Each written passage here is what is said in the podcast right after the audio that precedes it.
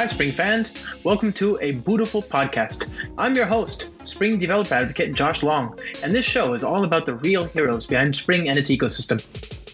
Hi, Spring fans. Welcome to another installment of a beautiful podcast.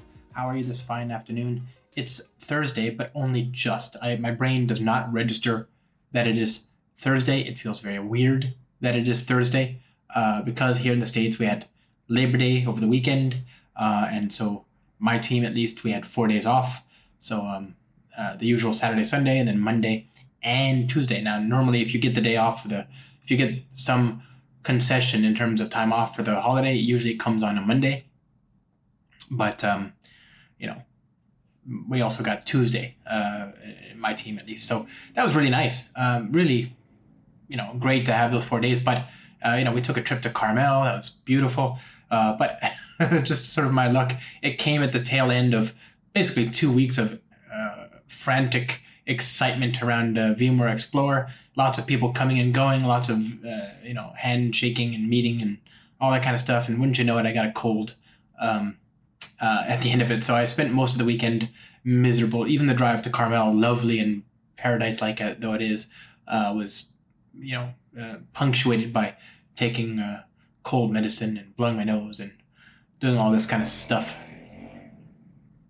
So, uh, yeah, it's uh, it's been fun. Uh, but now it's Thursday, but it only feels like Tuesday, right? Like tomorrow, it's basically uh, we're the last day of the week, right? I'm and I've got just I have no meetings tomorrow, so for me, my my brain is I've got code to do, you know, but no nothing in person, so I'm mentally checked out. You know, my the energy um for the week has come and gone already, which is weird.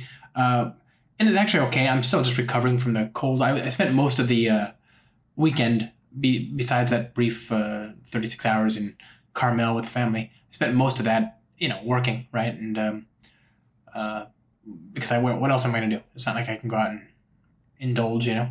Um, and uh, so this week, I'm just kind of burnt out, if I'm honest. I Friday can't come fast enough. Um, and, you know, to make matters worse, getting getting old is not for the uh, not for the faint of heart, they say. Um, I, I slept wrong. My neck hurts. It's just, ah, oh, what a week. It's not actually a bad week. I shouldn't complain. Uh, it's also been hot here in San Francisco. Well, when I say hot, I'm using air quotes here. So, California and other states in the southern uh, region of the, the, the U.S. are um, in the southwest, basically, not just the southern, but the southwest region of the U.S.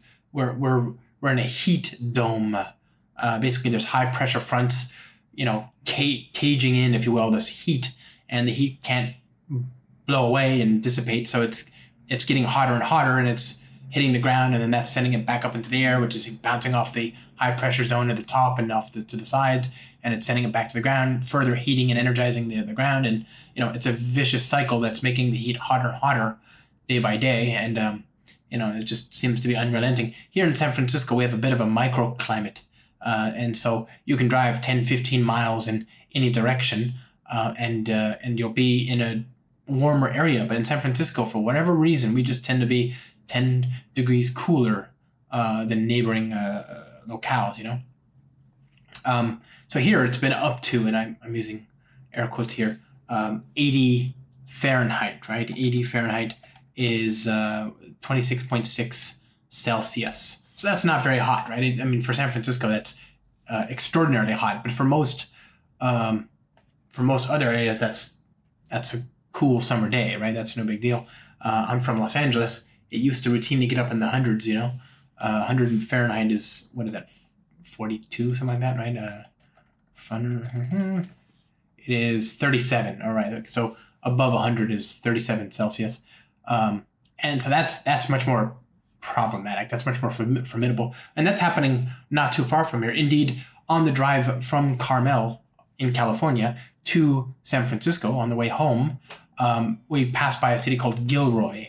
And there it was uh, 100 and, what was it, 10 or 11? 111 Fahrenheit and Celsius. That's 43.8 uh, Celsius. So that's very, very warm, dangerously warm, right? Um, uh, to the point where you have you worry about your car being able to sub- survive long enough to get you out of there. Um, we drive an electric uh, car, and so you know I always wonder about those batteries in, in super high heat and super cold. It's a known thing that the batteries dissipate. They uh, are less efficient uh, during uh, particularly cold weather. I just didn't know about overheating and what that looks like and the impact on the air conditioning and all that.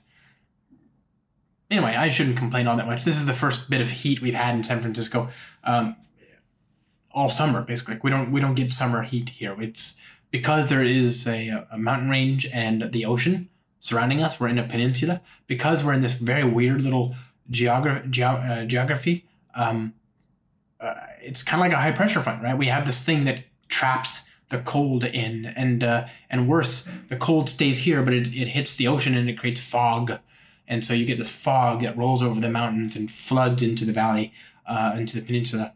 Uh, and so, you know, my the part of the city that I live in sometimes gets just covered in fog, and it's more pronounced, more visible, more uh, present in the summer because, of course, there's more of a of, of a delta between the water temperature and the ambient air, um, the heated air, heated by the sun's energy, right? So uh, it's it's just crazy. You know, there's a, an apocryphal quote, right? But uh, I'm not sure if it's real. But Mark Twain is is supposed to have said the coldest winter I've ever spent was a summer in San Francisco. And it, you know, I'm often reminded of that. You know, most of this summer we've had these incredibly eerie photos of fog rolling in over the bridge, uh, you know, descending into the city and covering these giant skyscrapers in cloud uh, in the evenings, and in particular with all the lights dancing around the uh, the fog and, and the clouds and all that. It is eerie and beautiful and spectacular. But it's also summer. It's cold and windy and foggy, and it's it's cold. You know, it's it's summer 20 miles away, people are blue skies, you know, 100 degree weather, etc. So such a it's a weird little corner of the planet, that's for sure. Um, so 80 degrees is, you know, not bad for most places, but for here, it can be really, really bad. Uh, and the reason is because San Francisco is a very old city. I mean, for as as as you know, Europe or Asia goes, it's not very old at all. But here in the states, uh, it's one of the oldest, right? Obviously, the um, east east coast cities, the original colonies, those are far older, right? Uh, you go to New York, for example, that's 400 plus years old. Um, but San Francisco, as uh, you know, as we know it, um, actually even before we knew it, uh, as we know it, uh, is you know what 170 years, 18, 1849, something like that. That's the gold rush, right? That that hope that helped precipitate the settlement uh, that would result in what is now San Francisco. So even if you go that far back, that's still 170 something years. We're not talking about all that much time. Um, but uh, but as an old city, we we tend to have um, a lot of housing without air conditioning and without them the infrastructure to support air conditioning. And we don't normally need it, right? You just crack a window and it's fine. But uh, this time of year, they open up the libraries uh, so that elderly people can go in there and get air conditioning. You know, it's it's crazy. It's really sad too. You know, you, you want you want these people to be okay. So the city pulls out the stops to accommodate them to help them. Uh, I'm lucky enough that uh, you know, since I'm blessed to work in software, uh, I can afford air conditioning in a in a newer building. You know, uh, but uh, it's not everybody. You know, and it's very weird. I, I sometimes we forget how to run the air conditioning uh, because we don't we never use it. You know, uh, yeah, it's just a weird weird week. I'm telling you, I my schedule's all weird. The weather's all weird. My body is all weird. It's just uh, you know, the only thing that's constant, I suppose, I, th- I suppose through it all, the one thing that's constant is that there's an amazing, amazing community out there doing amazing things, and uh, that's kept me busy all week. I've just been um, deep diving into the Spring Framework Six and Spring Boot Three AOT support, and it's really something. It's really, really something. It's coming along uh, very well. Right now, we have um, in Spring Framework Six, there's a new uh, built-in integration in the framework itself to help you build um, AOT, right? To build a, a, an object graph that whose whose uh, type, dimensions, and, and all that uh, ends up in config files so that you can run this code in a GraalVM native image. And um, and so there's now another yet, yet another lifecycle phase in your Spring Beans, right? You've got some code that runs uh, very early before the application context has been created, where, where you're dealing with the primordial ooze of the uh, the application context, the bean factory and its various bean definitions. Um, you've got uh, you've got code that runs later um, as things are being initialized, and then you've got code that runs even later still after the application and all its beans and all of its dependencies are wired together and fully formed uh, on application startup.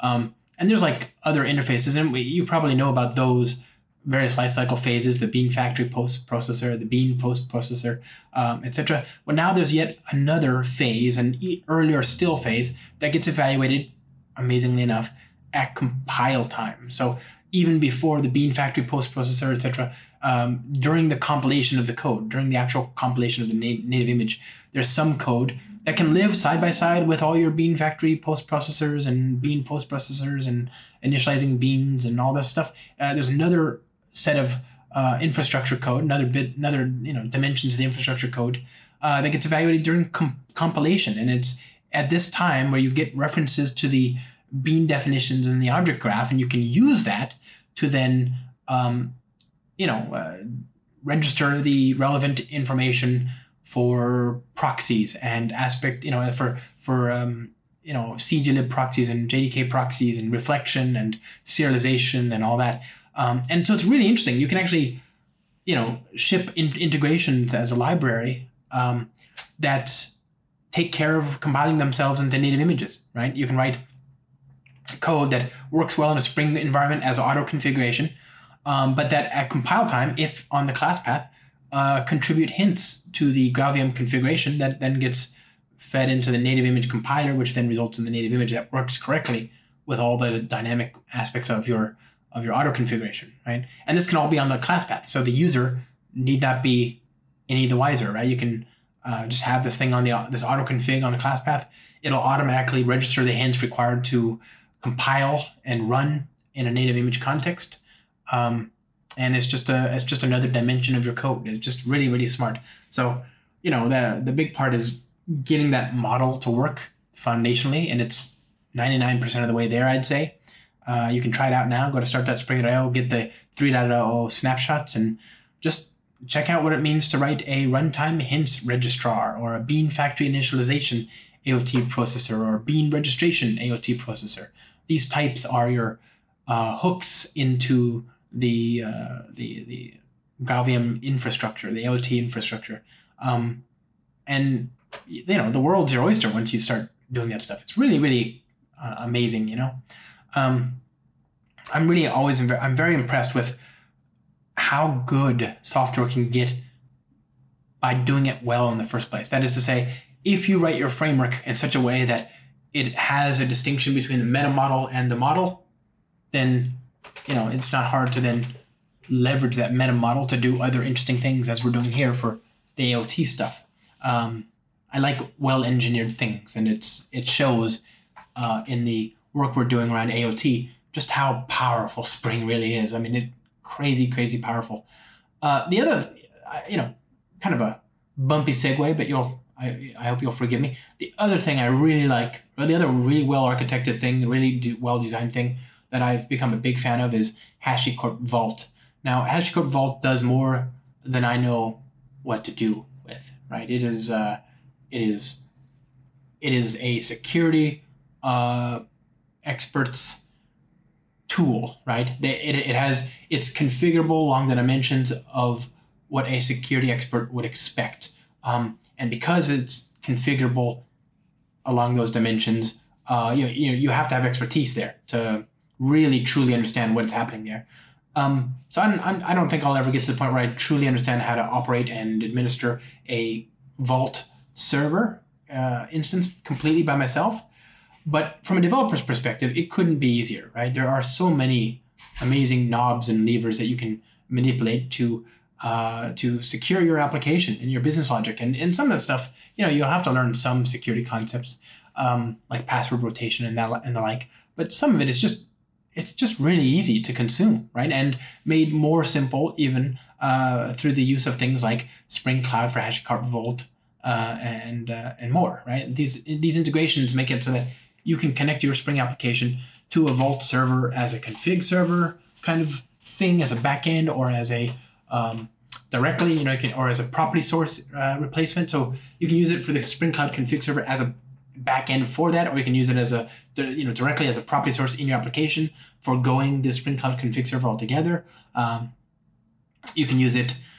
Uh, you know, in just lots of different ways, and it in turn has integrations with lots of things. So you can use it to uh, originate the passwords that feed into things like Postgres or to your various SQL databases, right? So it can actually do transparent rotation of the uh, passwords and then notify your app, giving it a chance to rebind or reconfigure itself. It's just truly, truly genius uh, kind of code, and it's it's beautiful and it works. And the fact that it's end to end secure and you can have one holistic system where Vault is the secure source of truth for credentials, uh, and it takes care of proactively tra- uh, rotating passwords and so on.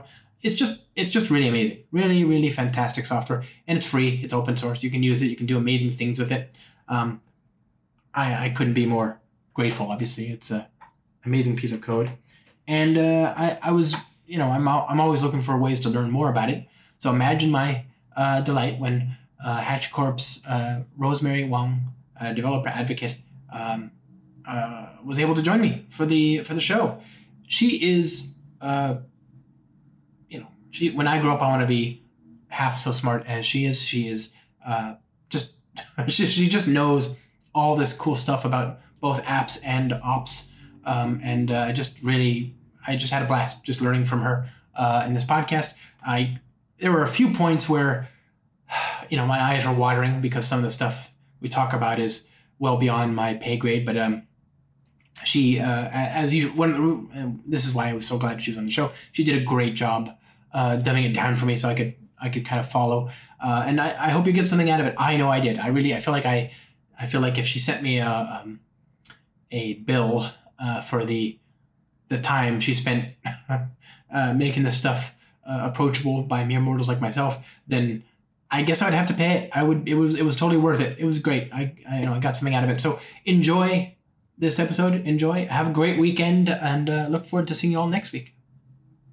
Also, by the way, before I forget, have you registered for SpringOne? I just realized SpringOne's going to be in uh, San Francisco, my home, the one about which I just spoke, the one with all the fog. It's going to be in San Francisco uh, in December this year. And this is the year of Spring Boot 3 and Spring Framework 6. You should be coming to SpringOne. This is going to be the first big in person registration uh, you know, thing like in person show, whatever, uh, since before the virus, right? Since 2019. Uh, so it's going to be a big one, not just because of the these sea tide changes in the e- ecosystem, the libraries, the integrations, but also because it's in person. We're back. Um, so yeah, uh, register now. Go get your uh, tickets, uh, and then come to San Francisco. And by the way, if you're in the states, uh, there are Omicron boosters now everywhere. So if you are uh, worried about it being in a crowded space and a little, you know, it's good to be a little cautious, uh, obviously, because it's you're never completely safe. But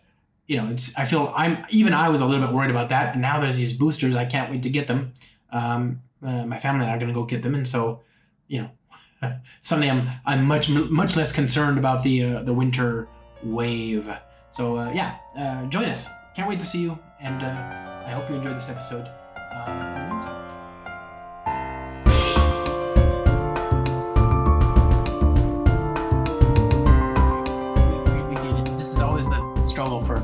Any uh, podcast design. I, don't know if it's going to get recorded. And we actually just had technical um, difficulties owing to entropy. I don't know. I have no idea, but we almost didn't make it. That's good. Yeah. I mean, it's good that we fixed it, right? Uh, okay, good. So, so, so we can get right into it. Tell the audience who you are. Would you mind, like, so I don't butcher sure. Sure. Hi, I'm Rosemary Wang. I'm a developer advocate at HashiCorp. I primarily cover Vault and Consul, previously covered Terraform and you know used a lot of the other HashiCorp open source tools in various ways. So uh, I've been in uh, doing infrastructure and DevOps stuff, uh, whatever stuff that might be, uh, for quite some time now. Um, and you know been someone who enjoys learning a lot of different things so i dabbled in a little bit of application development security uh, even you know i guess to a certain degree front end development but i was terrible at it so I, I just like learning a lot of different things. Uh, that's yeah awesome. And you, you're also an author right? You've got a, a book out there. I do. I have a book called Infrastructure as Code Patterns and Practices. I realized that when we built infrastructure, we didn't really talk about common patterns or even the important practices that we needed to scale it across our teams and within our company, because there are things that we talk about, like continuous delivery, uh, and even sometimes deployment of infrastructure that we avoid actively avoid because we're beholden to certain processes and um, certain structures for infrastructure changes right? So i wanted to really think about that critically and apply it from a software perspective. Like design patterns for infrastructure or something like that yeah, exactly. Heavily based on design patterns, although I promise it's probably not as dense as some of the descriptors for design patterns. I, I did my best to try to read through design patterns many years ago. And I remember how dense it was. And I was like, okay, we got to make it a little bit more distilled and a little bit more tangible for how you apply it to an infrastructure use case. I think as we move forward in time and languages become more fit to purpose, the patterns in that book become more what was the word you use that you use dense? Like because when i say when i think of dense i think of stuff that is there's a lot of reading for very little value right? And uh, and the reason there's less value in those patterns is because more languages just have them baked in you know? They're not they're not worthy or uh, meritorious of a of a, an, a, of some sort of codification of those concepts. They're already built into the language now. Um, but yeah i agree with you. and they even did uh, I think I saw or heard that there's going to be an update with JavaScript, you know, like they're going to use a more modern language, which doesn't have some of the need for these patterns, you know. Um, wow, that's going to be different. Yeah, Loops needed that. Somebody was telling me, I think I was talking to, ah, whatever. You know, there's uh, one of those books. I think it was that design patterns, googling. Uh, I could be wrong. You know, and yeah. of course, well, search for if you search. It doesn't surprise me yeah, it doesn't surprise me though, because I think when I first learned about design patterns to begin with, it confused me. I just sort of, uh, I think part of this was I was naive. I sort of wasn't really that well knowledge in the level of abstractions that I, I needed to put in my code in order for it to be maintainable in the first place, uh, or to even, yeah. So I think that trying to learn design patterns from that perspective, um, sort of needing to implement it myself almost was not probably not the right approach. I think now where we have so many great abstractions and nice ways that we don't have to think about this kind of thing and right. all of these different things anymore. Um, we just sort of intuit it uh, is really nice. it makes it less uh, less difficult to understand and to write really sustainable. Uh, well, I say sustainable, maybe not even the right word, but at least maintainable code. Right. Yeah. I mean, so maintainable code, I guess, going back to the infrastructure use case there, that's important, right? So what language did you use though to express those concepts in that book? Oh, this was a complicated one. oh, So, yes, so I started with a domain specific language. For those who are not familiar with infrastructure as code tools, a number of them start with domain specific languages because a number, yeah, like Terraform. So Terraform uses a domain specific language called HashiCorp configuration language. And part of this is because a lot of people prefer a very declarative interface. They don't really want to know how to code in the traditional right. sense. They need a way to express their intent, and this is a language by which they can express their intent. Um, it didn't it was fine. A lot of the systems administrators or engineers or devops engineers cloud engineers who initially took a look at the book were like oh yeah we get this. Um, but it also kind of um, it wasn't really speaking to the audience a broader audience that needed a different level of abstraction. So for example if you're maybe a developer who's getting into infrastructure you wouldn't really want to use a domain specific language Okay. And so there was a yeah. So there was a lot of back and forth, and there was huge, huge question around longevity because domain specific languages change syntax uh, quite a bit, and you have to do a lot of explanation. And so after some you know workshopping and assessing uh, with certain reviewers and other you know reader feedback, uh, I settled on Python. So this is where it gets a little complicated. It is Python wrapped around Terraform domain specific language in JSON. Yeah. Power. Wait, is it Python 3 at least? Yes, it is in Python 3. Okay, well then you have my approval. Uh, well, that's I mean Python's everywhere. It's the go-to language for you know infrastructure, and it, that's not a new thing either, right? Like I remember 20 years ago, Red Hat, you know, the user space stuff, all that stuff in Red Hat, you know, the, what you'd get in the CDs or whatever back in the 90s was Python, you know. Um, yeah. Yep. So it's uh it it happened to be, you know, I was asking people like what would you want? Do you want a different language? And most of them they're using Python either for data per, you know, data processing purposes or at least, you know, at least the the the newer modern data processing purposes.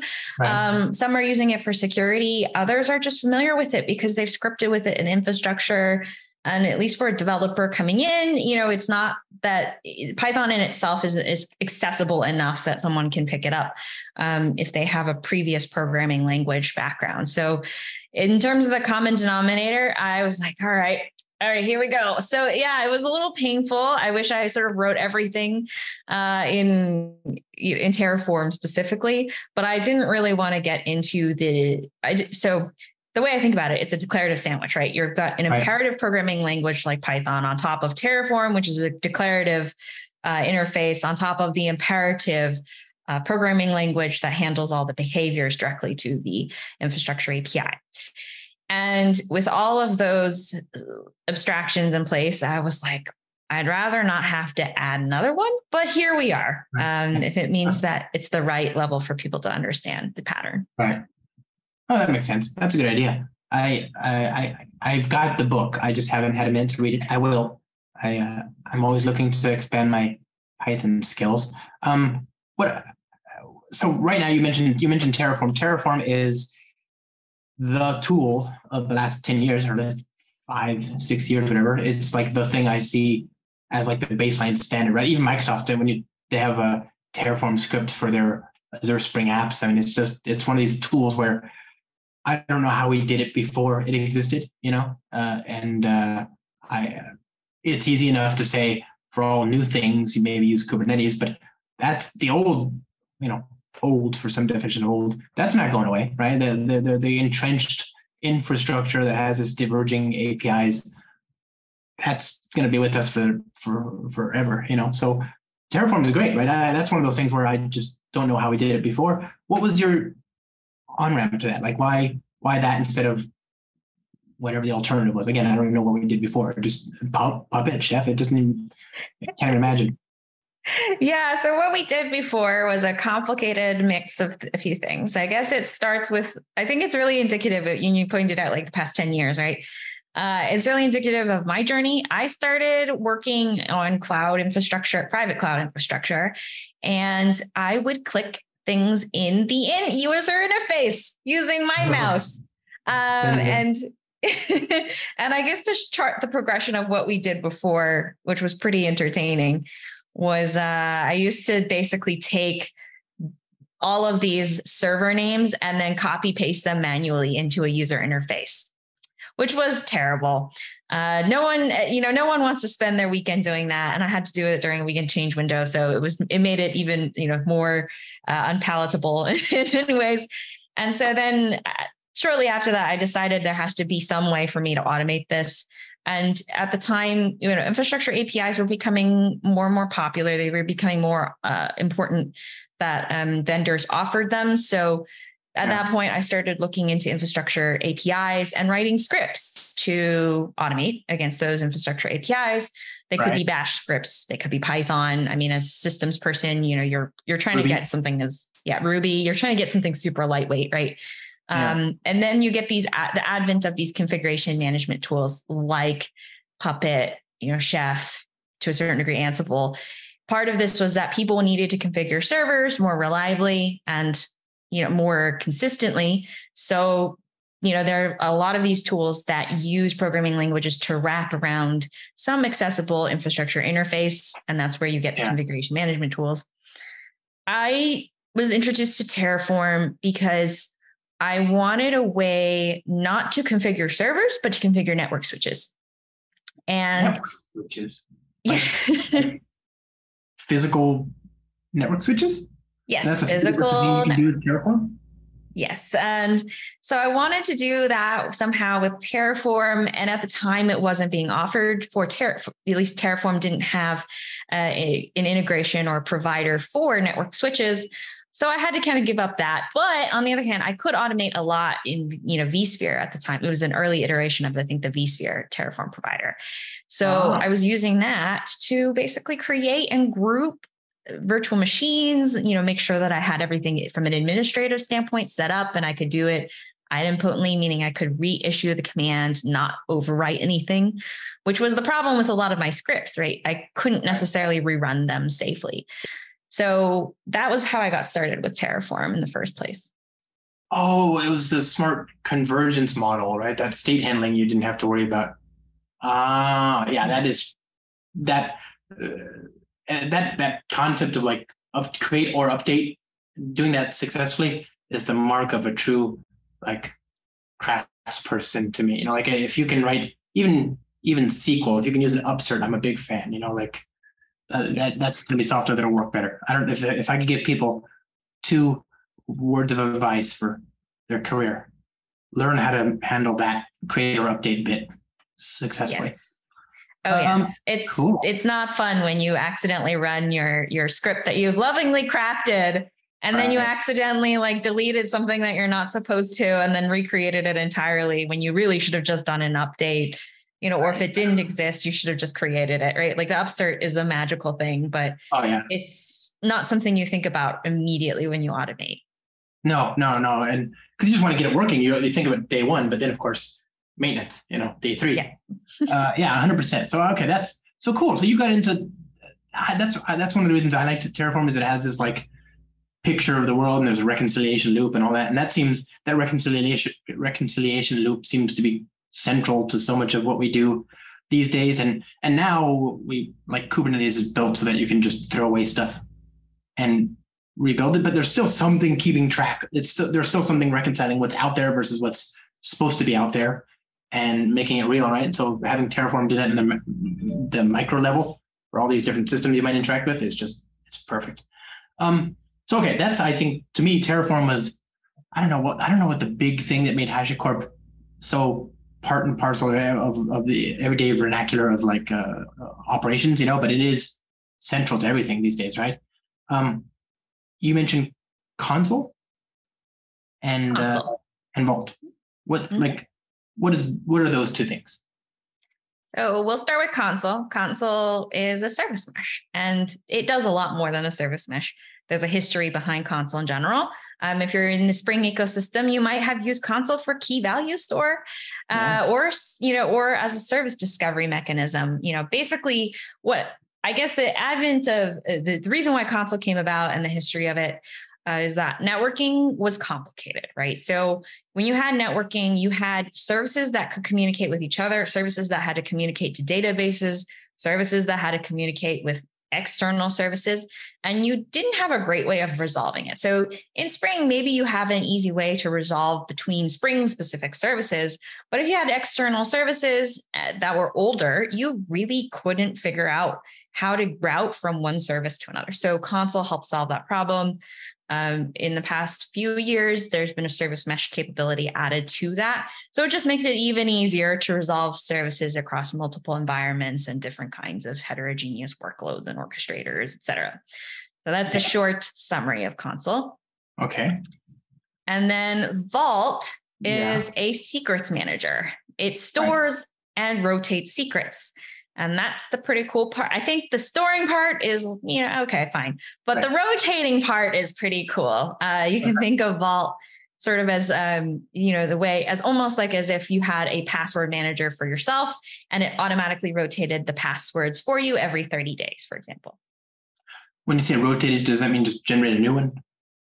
It does generate a new one. And Vault has a couple different capabilities that allow you to either generate a new one, don't generate a new one, generate, you know, uh, keep one in place and and make sure that it doesn't, you know, you don't revoke it too quickly before issuing a new credential, et cetera. So there's a couple different configurations. So you can have like an overlap where you have a new one and everything new should be using that, but the old clients can still taper off or something like that. Yep. Cool. Exactly. Okay, so let's come back to let me so, so okay, back to Consul for a second. Consul, I, I, was very intrigued by the fact that you called it a service mesh. And I know I'd seen um, announcements around that capability in the last few years, uh, but I still think of it as a service registry. And uh, that's just because I haven't really updated to the latest and greatest. That mesh capability is now front and center, it looks like. That's really cool.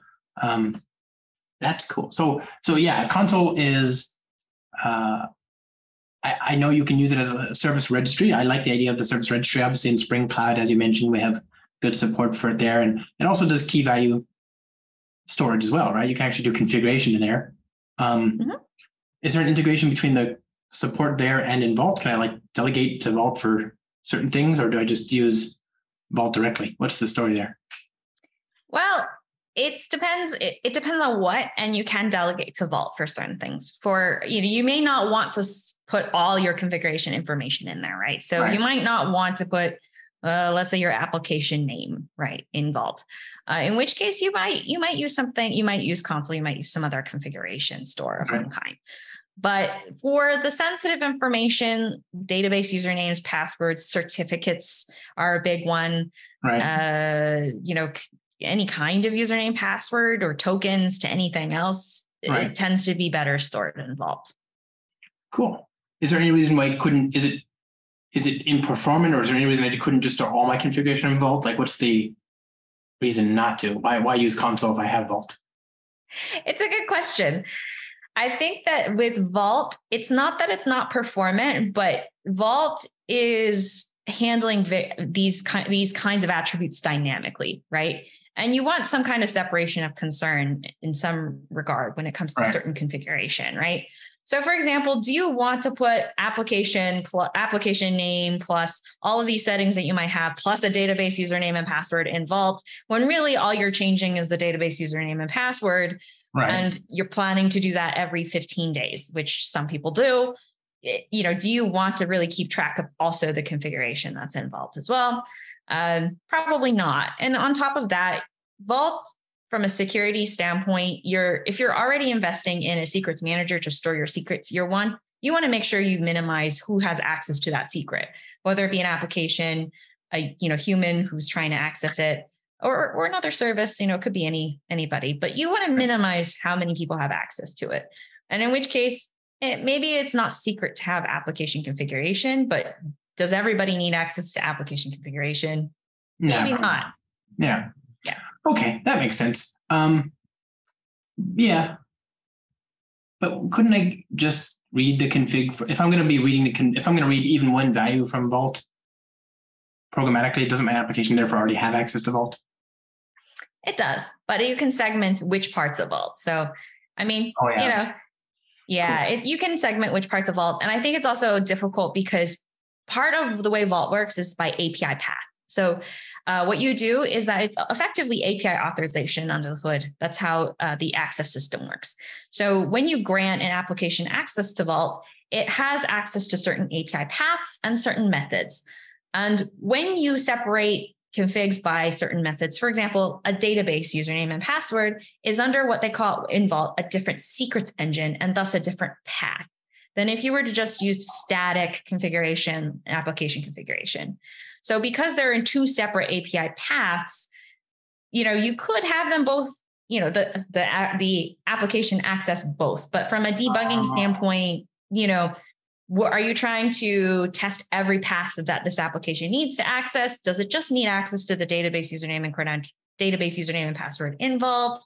You know, so there's a lot of nuances to how you store the information in Vault as well as how your application retrieves and accesses it. I love it. So Vault is one of those things where, again, I don't know how we did it before, right? There's, we've had configuration, we've had uh, equivalents to Consul, although not nearly so fully featured. We've had things that, when taken together in aggregate, if you squint, looks vaguely like Consul, right? We had uh, Eureka and Apache Zookeeper and uh, even Redis to an extent, you know, kind of looks like it. And then you've got DNS systems and you've got all these things. They're not integrated. They're not, they're, there's not a single cohesive thing that does all the things that Consul does. But again, you could get there. Whereas with Vault, what was the, I mean, I don't know. I, am not really, I've, I've, I've operated stuff. I just don't really know what I would have reached for, you know, before Vault? What is the uh, analog? There wasn't really anything. I mean, you could secure it somewhere. Um, and I, I will tell you, a lot of people encrypt the secret and store it in version control. Mm-hmm. Uh, yeah, like for those who are listening to audio, there was a noticeable grimace there. Yes. Um, this is actually a common pattern is you know and there's again it's a it's a choice mm-hmm. you have to be aware of your security posture when you do this mm-hmm. but uh you know example for example in the kubernetes space uh you know kubernetes secrets are in plain text for example um, and it's easy to inject them as is into an application and so usually for for a sort of um, easy approach to managing kubernetes secrets folks will encrypt it with a tool uh, you know a certain keys to encrypt it and then commit it to version control and then have some controller in Kubernetes decrypt it and make it into a Kubernetes unencrypted Kubernetes decrypted sorry Kubernetes secret. So that is a common pattern as well. Is so is okay. So the app development, the app developer there doesn't have to worry about the decryption though. It's some thing. Couldn't that be Vault? Like, why do I have to build all this stuff if I could just get Vault to keep it secured and then give it to me decrypted? As a yeah Kubernetes. And you could, and you could. Uh, most people, though, they don't necessarily, you know, most people who are in this pattern, they're looking for a lightweight, easy way to manage secrets, right? And yeah. there's an argument to be made for not having a centralized secret store, right? Because then you have to manage that secret store or that secret manager.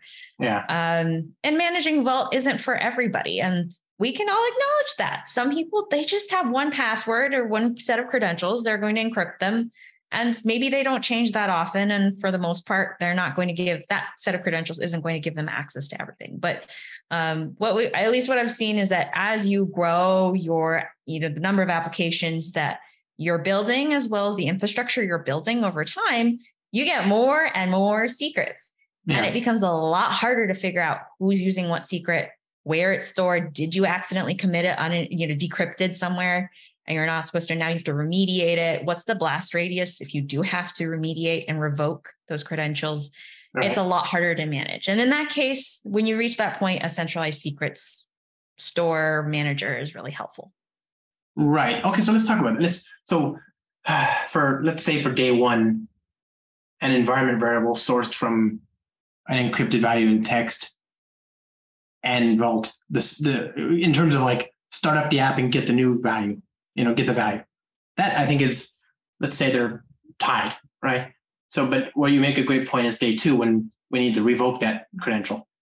What does that look like for vault versus this duct tape and baling wire uh, approach that i just described where you're just propagating values and in, in base64 encrypted values along the chain somewhere until it finally gets injected into your app as a as a config or a config map or a secret in Kubernetes versus using Vault. What's that look like? What's yeah. what happens if I need to change a, a, value that's in Vault and my apps are yeah. already?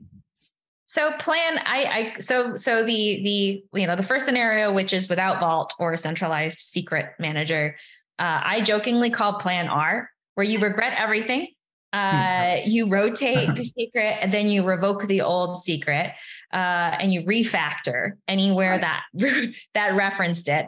Uh, the joke in the refactor is it's not actually refactoring; it's a find and replace. Right. Uh, and then you rerun everything. Right. So everything that is t- everything that's associated with that secret, you need to rerun in order for it to retrieve the new secret or to get the new secret. Right. Um, and it's a pretty tedious process. And so, from personal experience, when uh, I have done this encrypted model uh, where we accidentally committed something decrypted. Not great.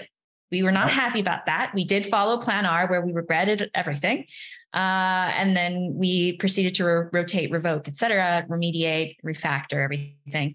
Um, you know, it was one secret, but it was distributed across seven different repositories, which meant seven different applications and seven different pipelines. And then we found an eighth one because we oh. didn't realize that it existed. Uh, and that took about a day, right? And that's from a development standpoint, that's not that's not great. You spent a whole day trying to remediate. well, know, plus you live with this like lingering fear that there might be a ninth about what you just don't know yet, you know. Oh, Yes. the anxiety. Exactly. Okay, I, I felt that. Yes, the anxiety. Yeah, the anxiety, right? We're painting the picture a bit. Um, now, uh, imagine if we had the vault scenario, right? Where it's not, again, not to say this perfect, but it's a very different approach, right? And that if there is a secret that's been compromised somehow, we find out that it's been compromised because, you know, someone set a flag that says someone used this secret and it's a little bit anomalous, uh, you know, for some reason or another. Um, what happens is that you can you know, you just have your application retrieve information from Vault dynamically. So in the case of Spring, it's great because you have uh, Spring Cloud Vault, right? Spring Cloud Vault. Um, and what the application will do is what you do is just say, okay, Vault, the so your security team or you will say, Vault, revoke this lease. Uh, Vault has a leasing system for secrets, right? What does that mean? revoke this. Um, so what it will do is it will lease a secret for a service to use, and it will lease a unique secret for every service that requests the lease. So you can imagine it kind of like you going to a rental car service and you rent the car, and every person gets their own set of keys, right? They get their own different car. So Right. at the end of that rental period, you must return the car, you know, or someone will seize the car. That's the Right. difference. In this case, Vault will seize the car metaphorically. So it will it will revoke the, the secret. But if you do renew, like as a, as an application, if you say, I need to renew this for a few more hours, then Vault will just allow you to use that secret, right? So it's a two-way street. Uh, a service can say, I want to renew the secret. Vault itself, however, has the authority to say, I'm going to revoke or you know remove this lease so that you can no, no longer use the secret. So how? Okay, so you're saying there's, uh, let's say I've got for some reason in in bad form, but let's just say I've got two different applications talking to the same database. Now I've got Vault sitting in between my apps and the secret on how to connect to that database. Why would I get? Are you saying that each user would get a different database password? Yep, you can set it up that way. So uh, there's two separate. Yeah, there's two separate ways that you can set up Vault for date for let's say for a username and password, right? Let's just Yeah. take a username and password. So in the case of a database username and password, there's two different ways you can set it up. There's first called what is a static key value store. It's like a Consul key value store. You store a key and a value. Username, password. Yeah. With static key values, this is you, an administrator, a Vault administrator, determining what that username and password is, and it doesn't change. So multiple applications can use the same static username and password if they want to. and those would be those would live in Vault. I, I would Yes. connect to Vault, get the key from there, use it in my application to connect to Postgres.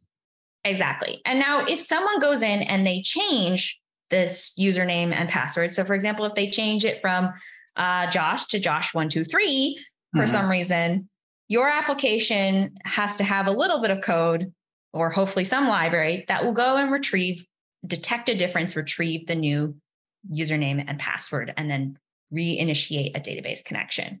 Okay. So there has to be some handling in the application to do that. So how does Um, that jive with the mesh or the lease uh, discussion? Yeah. So in that case, static secrets are not leased. That's the Okay. important thing. We can't assign a lease to a secret because it's not like you necessarily, you, the administrator, database administrator, for example, changed it, right? Right. So that's static. There's a second model, and the second model in Vault is where the leases become important. And this is the more powerful, I think, the more powerful approach. Vault can rotate secrets for you. And mm-hmm. so Vault has these secrets engines. One of them is called the database secrets engine. And what it will do is allow you to issue unique usernames and passwords depending on who authenticates to Vault. So, for example, uh, Josh's pod authenticates to Vault to ask for a username and password. It gets Josh. Rosemary's pod authenticates to Vault to get a database password, gets Rosemary's, you know, Rosemary password, for example. Right. So it gets a unique set of usernames and passwords per service identity. Okay. And that's what's important. So the leases become important because when you have a dynamic credential, it times the lease, right? Sets a time for how long you can use that username and password for a given identity. Still confused. How do I connect? How do how do how does Postgres know about these different passwords? Yeah. So when you configure a Vault secrets engine, you mm-hmm. can pass a database connection string. And this database connection string has to have sufficient administrative permission um, to issue create certain creation statements, alteration statements, or deletion statements. Um, and part of these statements allow you to create a role, alter a role, or drop a role, for example, in a database. Aha, that's the bit. So the secrets engine in Vault can be configured to handle, you know, to administer, to provide users and passwords and roles for my SQL data store. Okay. Yep. Exactly. Ah, and so there are there different integrations here. Like what databases are not supported? For example, if I wanted to use Tokyo Cabinet from 2013, like does there a secret engine for that or? Probably not. I mean, it depends on. Uh, I think it depends on the release. I think a number of the vendor, like the older databases that are heavily vendored, probably won't be supported. Um, but most of the ones that you know in recent years, like there's a broad spread. So there's MySQL, Microsoft SQL Server, PostgreSQL. There's a lot of there. I think there's even Oracle too, uh, Oracle databases, of course, as well. And there are a number of them. I think in some of the more the the uh, oh, my brain just melted. Uh, some of the not the one the other more modern databases that are not relational databases. I'm just going to bin right. them as not no, relational. Yeah, exactly. Um, yeah, or some equivalent. Uh, there are some that have the support, others do not. So um, definitely check. Mm-hmm. But that's interesting. That's super cool. So in this case, all you just set up the database, you set up Vault, and then you, everything from there starts to talk to Vault. Vault becomes your your authentication layer. That's so cool. Yep. Yeah. And exactly. now, if there's a bug in, so I, I, mean, how do you lock down? I guess you just lock down Postgres, but for those three permissions, you have just one user, and that's just the one that the secrets engine is using. Exactly. And so you can set up Vault to actually rotate the administrative password for you as well. So, so, it will, yeah, it will, it will actually, you can set it up to rotate the administrative password and then it will propagate that to the connection string for your, for any secrets engine that's related to it. Oh, wow. Oh, that's mind bending. So it's using a username and password that it's going to then rotate out from underneath itself mm-hmm. to update its own. Ow, my head. Okay. That's, that's cool. But it, wow. And that works. And that means you're completely locked out of your database if yeah. Vault should like get if somebody pulls the plug on on the service on which Vault is running at the second it's changing out the credentials. Uh, it's probably fine. Uh, it does sound better than the alternative, which having to manage this myself. Okay, so great. So there's this concept of a lease. Um, I guess I would just connect to Vault through some abstraction. I suppose Spring Spring for HashiCorp, HashiCorp Vault does that for me. Yeah. So, mm-hmm. and then what is my perspective from a Spring development, you know, use case. Like if I'm connected, am I just asking for keys and it just knows that I'm connected as me, therefore I get the Josh specific value? Yeah, so there is a, a couple different authentication methods that you can use to connect to Vault, and that's what they're called authentication methods. In yeah. the case of Spring, you can you configure a couple different authentication methods, um, but you know a lot of them have to be. I would say a lot of them to make it easier for everybody mm-hmm. uh, should be native to the machine that the let's say that the application is running on. So we'll take Kubernetes because it's an easier example. But yeah. in the case of Kubernetes, um, what it's what almost Spring, never said, by the way. Huh? We'll take Kubernetes. Well, that's almost never said. We're going to take Kubernetes because it's the easiest example. It's We're, the easiest example in this case because, like, if I try to explain Amazon EC2 metadata and how that's being used no. to authenticate, oh, we're going down a rabbit hole. Yeah. So, so with Kubernetes, it's uh, using a service account, right? So if you attach a service account to your deployment, it you know that's what the pod uses, right? Um, and it gets a JWT, right? It gets the JSON Web Token through that service account. Uh, that JSON Web Token is uh, associated with Vault. So you can, can so someone on the Vault side, on the administrator side, has to say, I'm allowing this service account in this namespace to connect to this secret. So once someone allows that on the Vault side, an application uh, can use that service account in order to connect to Vault and then receives in exchange a Vault token. That Vault token allows them temporary access to Vault. Um, that's the, I suppose, the the authentication method that's built into Kubernetes, for example. But in the case of you know the, this library, you could use just a plain Vault token. You could use any other authentication method that is running on the machine that's sort of native to the machine itself. Um, the idea is that it's using Vault wants to use the machine identity. It, you know, we don't recommend people just pass the tokens back and forth. It's no. preferable to use the machine identity. So how is okay? So what if my pod gets killed and I start up on a new node and therefore a new machine, or you know, usually a new, at least a new VM, which for all intents and purposes, I imagine looks different to Vault. Yeah. So in that case, in if it's Kubernetes and it's getting rescheduled, it's still using the same service account. It's still using, it's getting a new job, but it's using the new service account, right? And in which case it will allow, it will re-authenticate to Vault and then issue a new set of username and password. Uh, as long as it's using that service account, then that application can re- be rescheduled on any node that it needs to. Now, if if you were not using, let's say, Kubernetes authentication method, you were using some machine identity. So if you chose a cloud, a lot of them have like instance metadata that yeah. uh, you know sort of shows some of the machine identity and, and some of that information. Um, that's a little bit more complicated. You have to you can do more dynamic let's say dynamic metadata uh, assigned to the authentication involved. So you can say anyone from this image name or anyone from this network is allowed to do, uh, is allowed to connect to Vault in this secret over here. Wow. Um, yeah. That is it. Okay, so it really does hurt my head to think about this stuff because I'm not great with security. So I'm I'm glad this stuff exists. Just I should I should take some training. Okay, so th- okay, it's so a lot more complicated. Yeah, that's where uh, I guess like the shortest summary I can offer is that for an application to connect to Vault, it needs an authentication method. Sure. And that authentication method should be as easy as possible. Um, and if it wants to rotate secrets, you need a secrets engine. You what you explained was perfect. I understood it, which is a far sight better than what I could say before because I didn't understand that this was possible, let alone how you would do it. Uh, but I'm just saying it's still the fact that it's in my head is one thing. It's quite another that I would not. It would sit easily with me. It doesn't sit. I, I'm still thinking about it. Okay, so great. So does Kubernetes have? Is there some sort of integration with Kubernetes that I need to do so that it understands how to source that jot from Vault? Is there like an operator or something I need to install? What does that look like? So there is a Helm chart. Um, the Helm chart, however, is just so that you could deploy the clients, let's say on, on Vault. You know, you can run Vault outside of Kubernetes at sure. the end of the day. That's fine. Um, there is, but what we recommend is deploying a Helm chart, and that Helm chart includes uh, clients. These clients have some additional metadata that will allow you to connect to an external Vault server.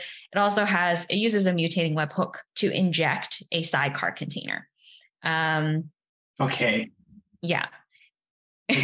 so yes, big word. So mm-hmm. effectively what, what happens is that when you create an application and you use a Kubernetes annotation on it that says use a Vault inject, right. that will create that will create a container in the pod, right? And that will allow that container handles your authentication to Vault for you. So but in terms of what it, you it, mm-hmm. how does it originate? What what do I have to do so that it isn't just some strange client connecting to Vault that'll get turned away at the door? Yeah, so there's a couple different methods uh, to do this. Um, you know, you have a co- so first is you register to an external external server address. Um, and when you register to an external server service server address, right, there's a set of tokens as well involved with that. Right. Um, so that has to that has to be set up and passed through. The so other thing that, yeah, that's a vault administrator, preferably a vault administrator. So the vault administrator says anything in this IP, this range, or what? What am I registering? Like, yeah, it could be range, it could be a, a token, it could be okay. You know, so some kind of authentication that allows it, right? You can, an administrator will usually choose. So that's pre usually preset by some vault administrator. And that's the important part, right? You don't want to let everybody authenticate. So usually an administrator will restrict it. Um, the administrator will also set the namespaces that will be allowed to authenticate as well as the service accounts that are allowed to ah, authenticate. Okay. So they so they know about the service accounts and the physical nodes or ranges or whatever.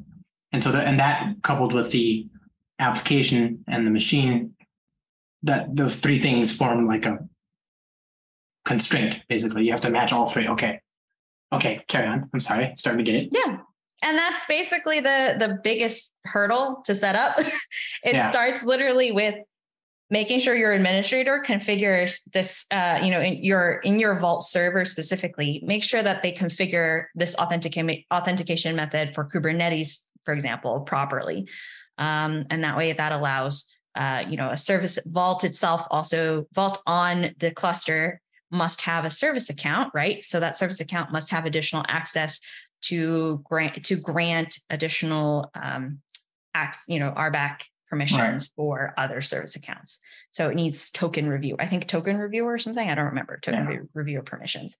Um, so you do need to have both sides configured.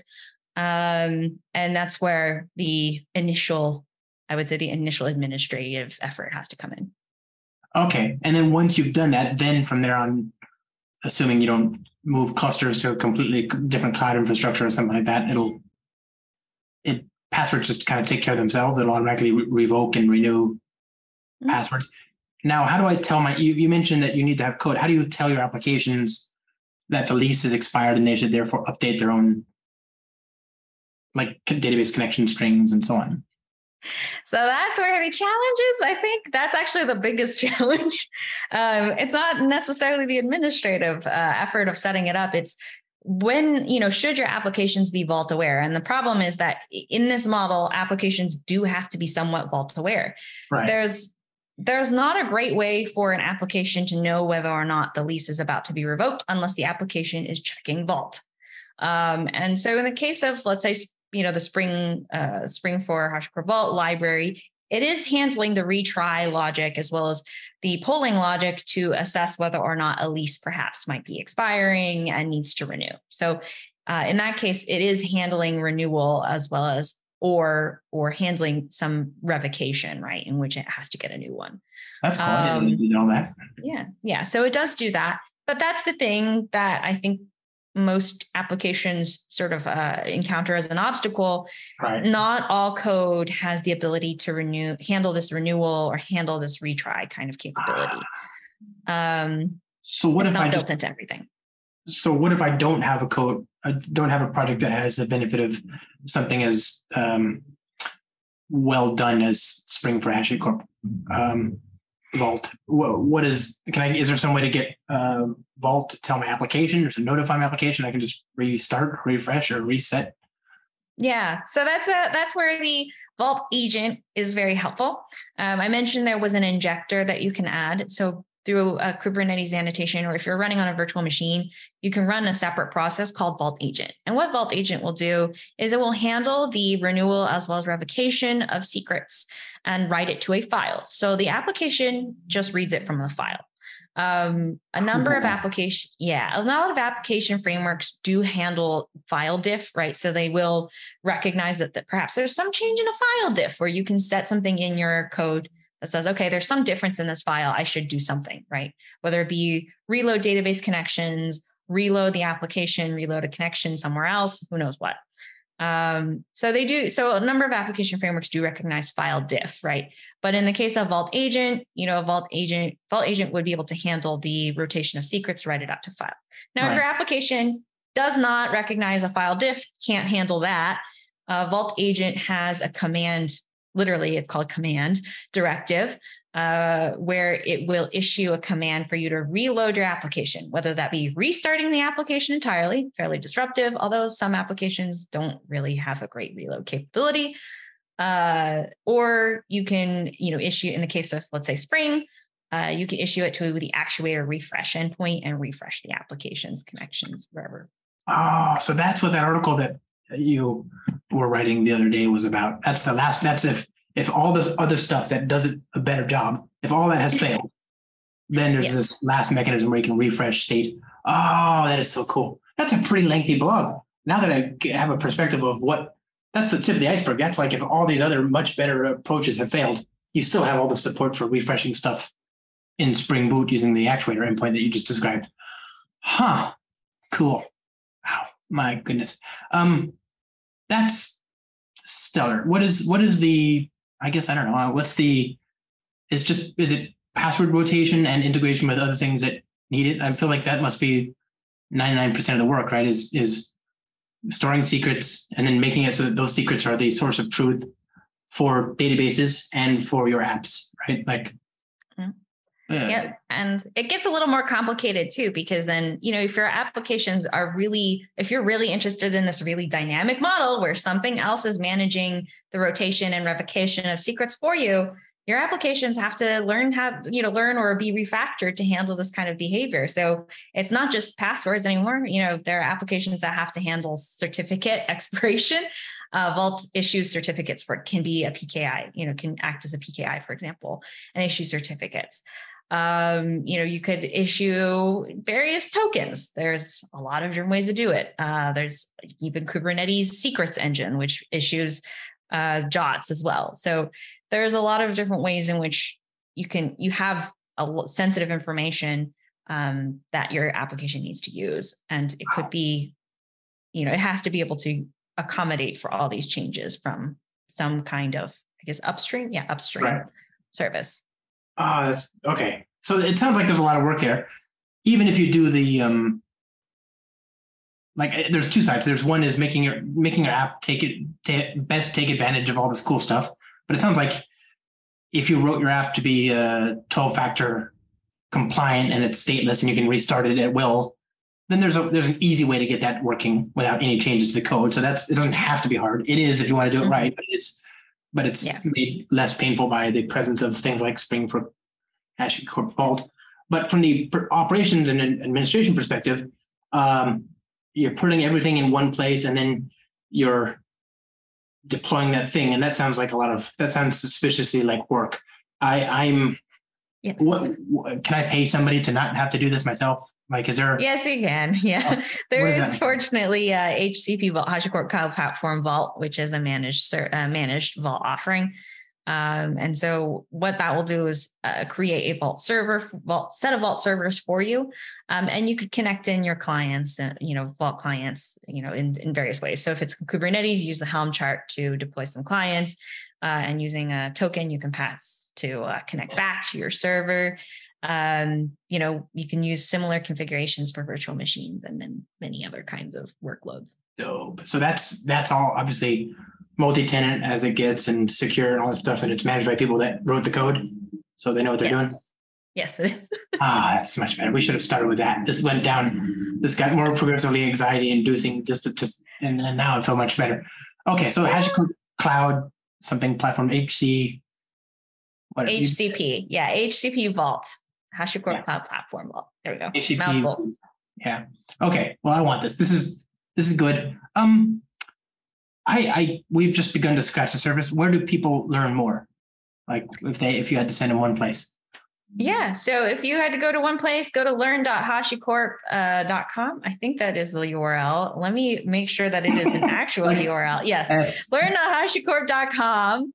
Um, you can find all of the tutorials there, but there are Vault tutorials specifically, and they'll go from getting started all the way to the more uh, interesting features if you really want to do like let's say encryption as a service right yeah. um, and you want to get more complicated with it but it goes from getting started from an operations standpoint all the way to like an application developer perspective as well. Wow. Okay, cool. So that's where, uh, so are you on the internet? And if so, uh, do you want to be found? And if so, where can people find you? Yeah, you can always find. I, I guess so. To answer in that order, I think. Uh, yes, I'm on the internet. Uh, yes, you can find me. Uh, you can find me on LinkedIn at Rosemary Wang, W A N G, or you can reach out to me on Twitter at J O A T M O N 08. So it's a acronym for Jack of all trades, master of none. 08.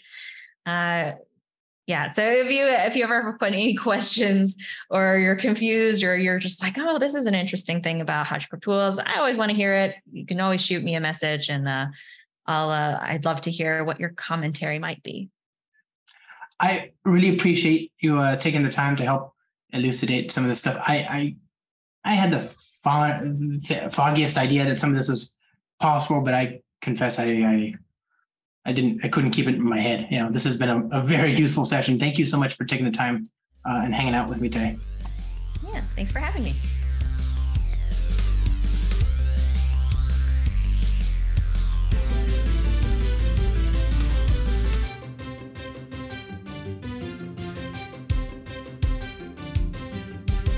A Bootiful Podcast is produced by me, Josh Long. I do these podcasts because I believe that everything we do in software is for and made better by people. I want to hear from you. I'm Josh at joshlong.com by email or at S-T-A-R-B-U-X-M-A-N on Twitter, where of course my direct messages are wide open. Do you have guest ideas, topic suggestions, feedback? Don't hesitate to reach out.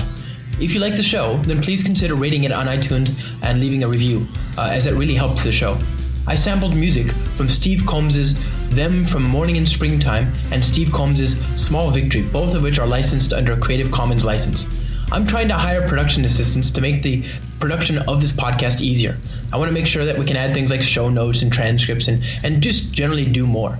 If you would like to advertise on the show, then please reach out to me. Uh, and if you can't uh, or don't want to advertise but would like to otherwise support the show, then please consider supporting me at patreon.com, P A T R E O N.com forward slash Josh Long for as low as $4 a month. Thanks again. No harm came to any seasons in the making of this podcast.